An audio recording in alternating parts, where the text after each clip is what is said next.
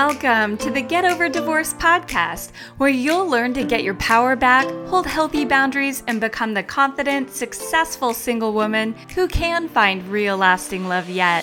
Divorce sucks, but the rest of your life doesn't have to. Let's create a life you love.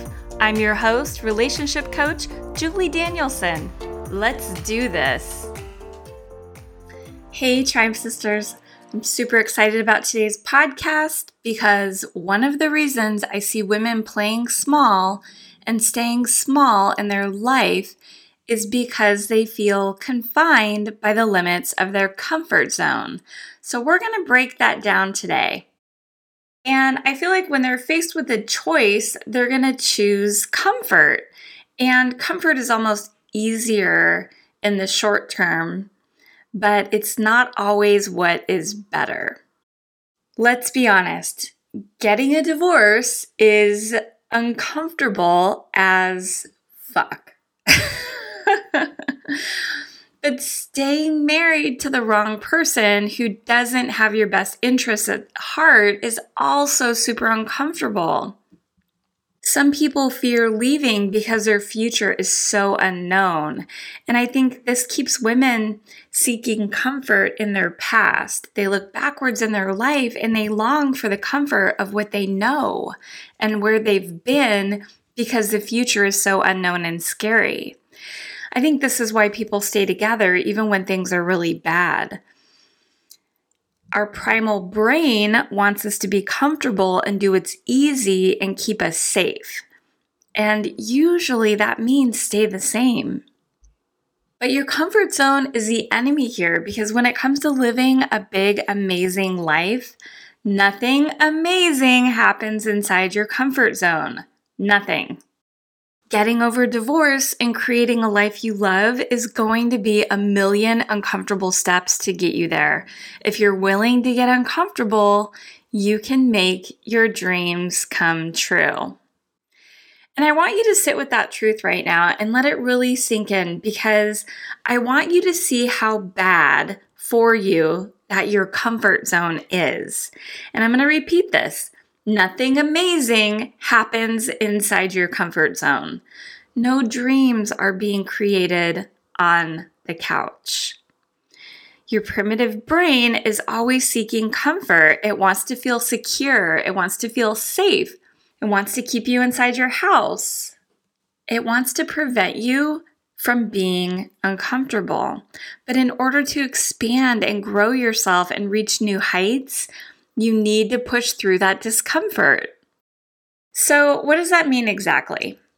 It means anything you want in life, whatever it is you want to accomplish, like finding a forever partner, having a meaningful, committed, and connected relationship, getting a new career or promotion, or going back to school when you're in your fifties, or losing weight. thirty pounds or one hundred pounds. All these require your discomfort. Even buying a new car is uncomfortable because you're spending a bunch of money, right? Nothing easy or comfortable is going to make your life better.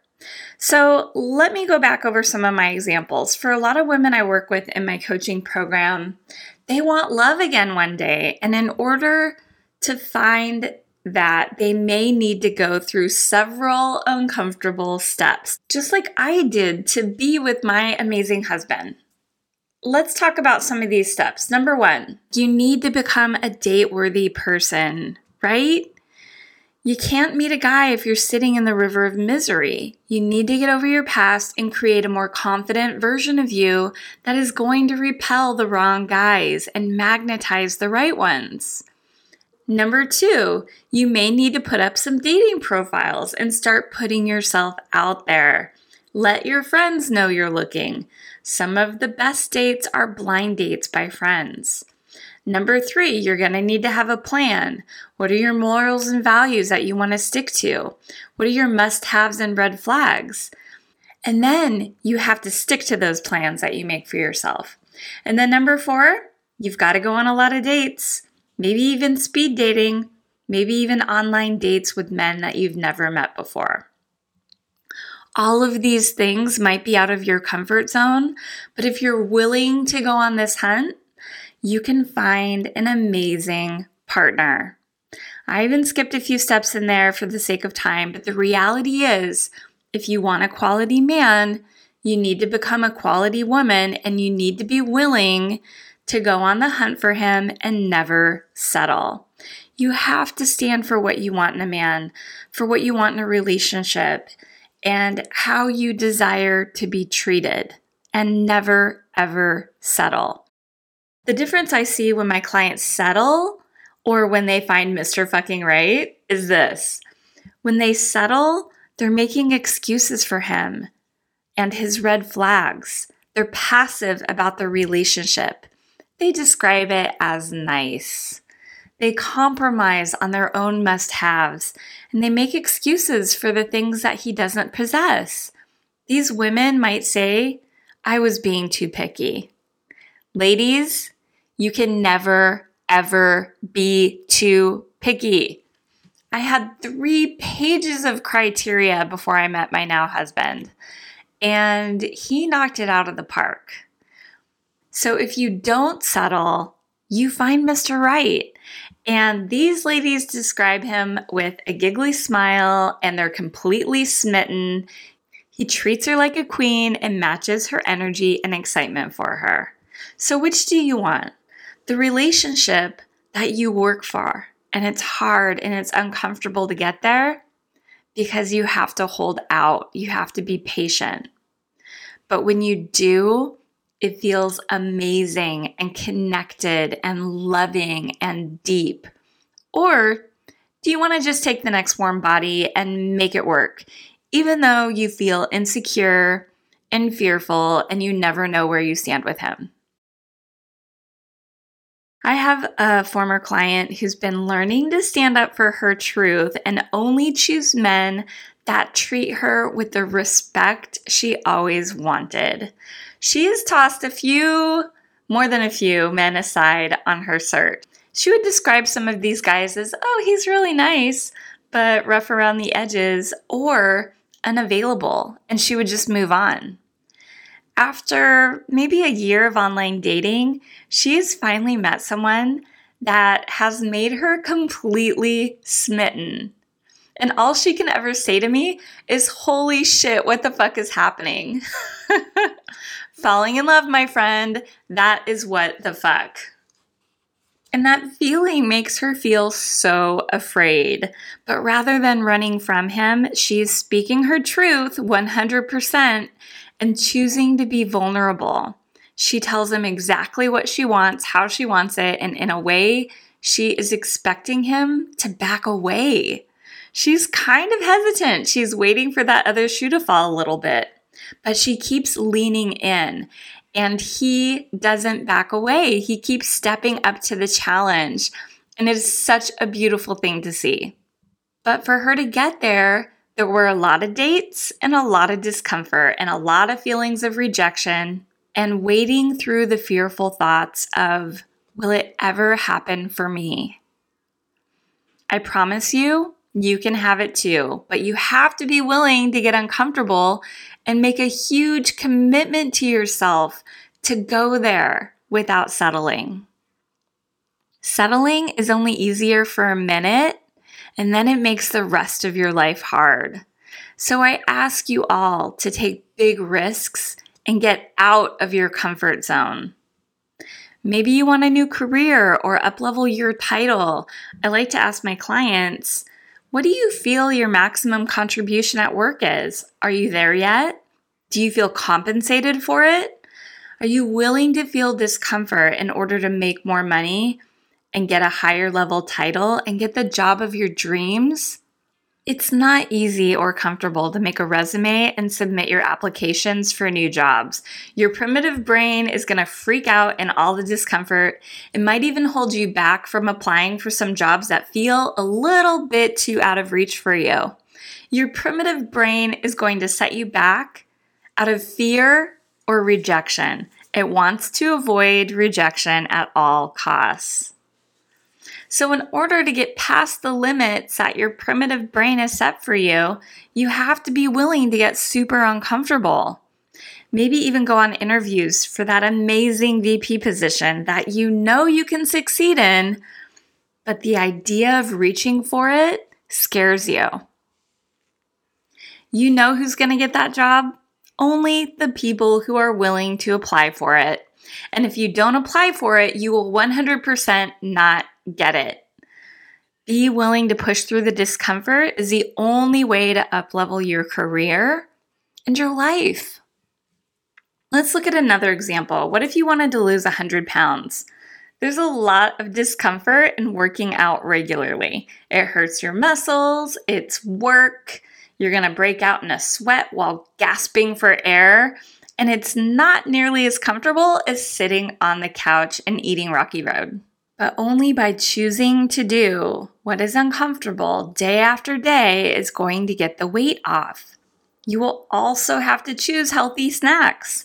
And it might not be as fun or delicious to eat grapes as it is to eat Rocky Road ice cream, but making that choice over and over is how you lose the weight.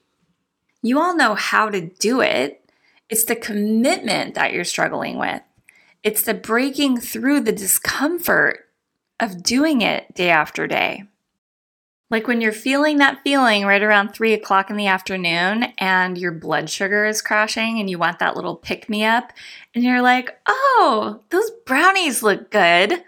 Feeling that discomfort of the crash and feeling a little bit hungry and choosing to feel that until you can have a proper dinner is the only way you're going to stay on the path of losing weight.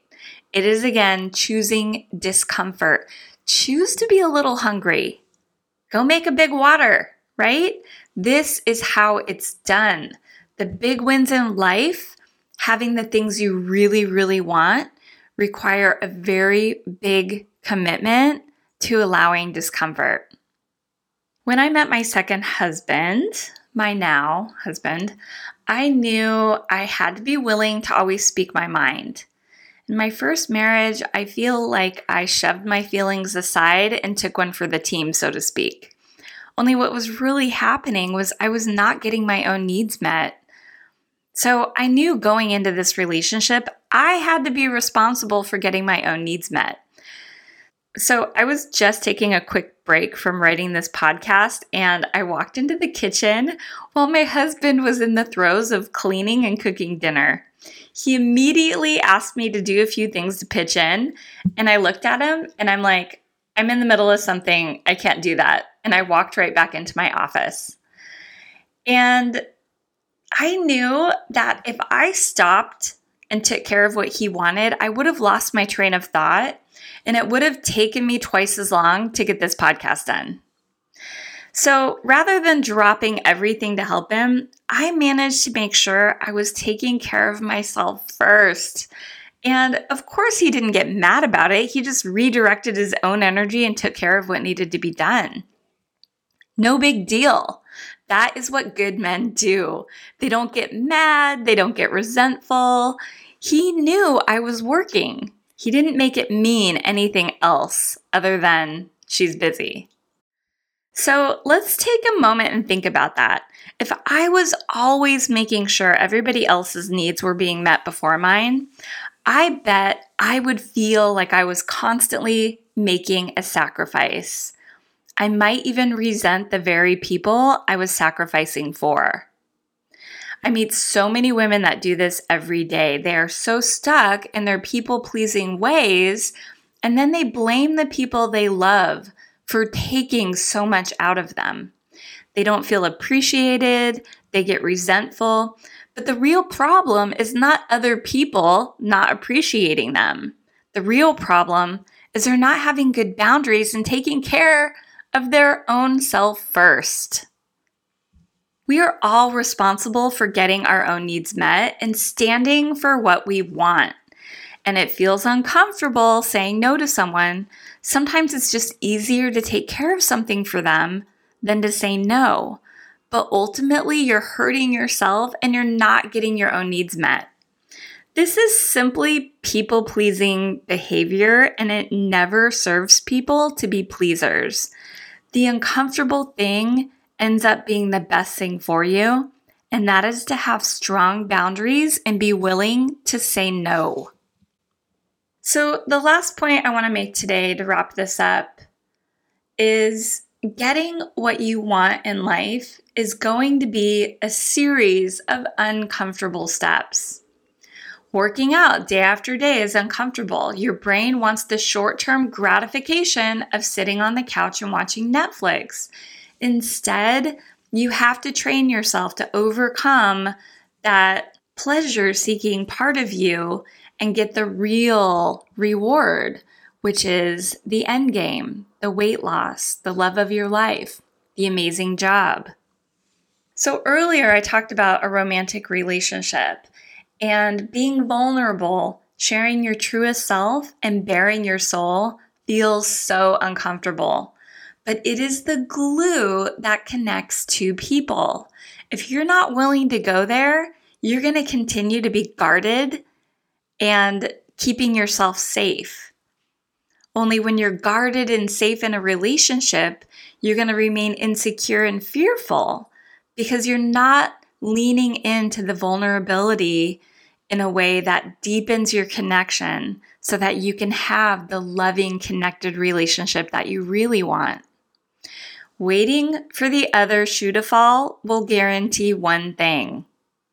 It will fall. That is it today, my friends. Thank you so much for being here. See you next time. Hey, Tribe Sister. Go download my free guide, Seven Steps to Love Your Life Despite Divorce, Coronavirus, and Life's Other Disasters. You can just go to thriving through divorce dot com forward slash guide and grab it there, or you can go to the show notes and click on the link. You will also receive my blog-worthy emails nearly daily. See you next time.